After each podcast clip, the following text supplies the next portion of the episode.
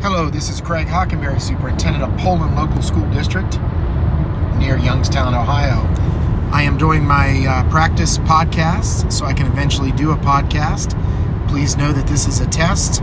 I am just talking to learn how to do a podcast. So today, my son Rocco and I went to Dixon, Illinois, which is the boyhood home of Ronald Reagan, our 40th President of the United States. Uh, we toured his house uh, for about half the tour, uh, watched a video, and learned a little bit about it. We got to go into his room where he grew up. Uh, he was only there for about four or five years. Uh, we found out that President Reagan uh, moved around quite a bit throughout rural Il- Illinois. He was born very poor. his dad was a shoeman and shoe, shoe, shoe, shoe salesman.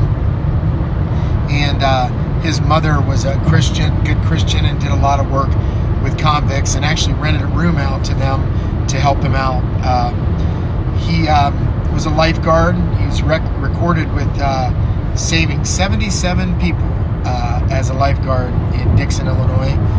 And uh, there's many sites throughout town. It's a cool little city. Uh, the Memorial Arch is great. It was good. It felt good to be part of Ronald Reagan's uh, boyhood home and uh, we weren't there very long. And then we left to Tampico. Tampico, Illinois was about 29 miles away from uh, Dixon, and that is actually where President Ronald Reagan was born in a second floor apartment. We did uh, get to tour the second floor apartment and the shops down below, learned a little bit about President Reagan and his birth.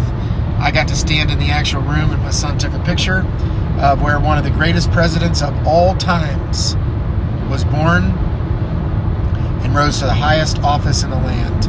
Uh, I'm he's probably my favorite president of all times, and uh, I loved his speeches. I loved his humor, and uh, when he left after two terms, he was ranked as one of the highest presidents and had one of the highest approval ratings ever at almost 68, 69 percent. So that's his podcast today. Thank you for joining me, and uh, continue to get better as I prepare for my future podcast focused on education.